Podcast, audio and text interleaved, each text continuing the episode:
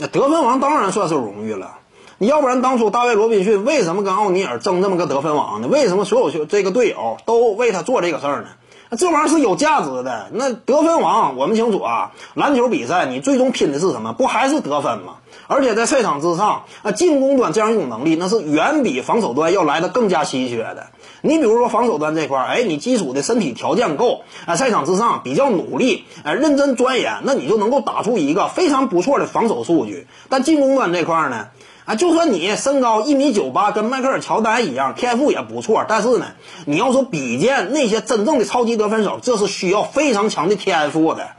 那这块天赋极为稀缺，为什么联盟当中往往啊，呃，对一名球员的要求，如果说你场均能够砍下三十加的话，肯定给你奉上一份大合同。如就算你防守端非常稀烂，但是合同照样给你。为什么？因为球队其他那四位可以围绕你搭建一套防守体系，可以通过整支球队的防守去掩盖你在防守端的缺陷。这就是球队的选择。为了一个超级进攻得分手，球队是愿意这么做的。但一个防守大闸呢，那就差多了。我告诉你。那球队地位没法跟那样一种核心的进攻箭头相比，所以得分王这是一个非常顶尖的荣誉。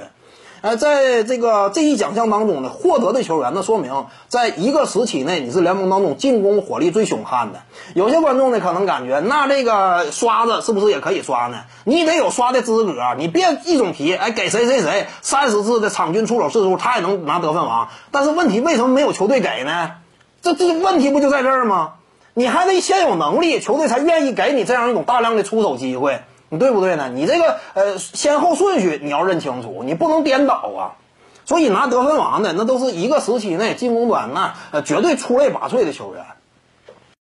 各位观众要是有兴趣呢，可以搜索徐静宇微信公众号，咱们一块聊体育，中南体育独到见解就是语说体育，欢迎各位光临指导。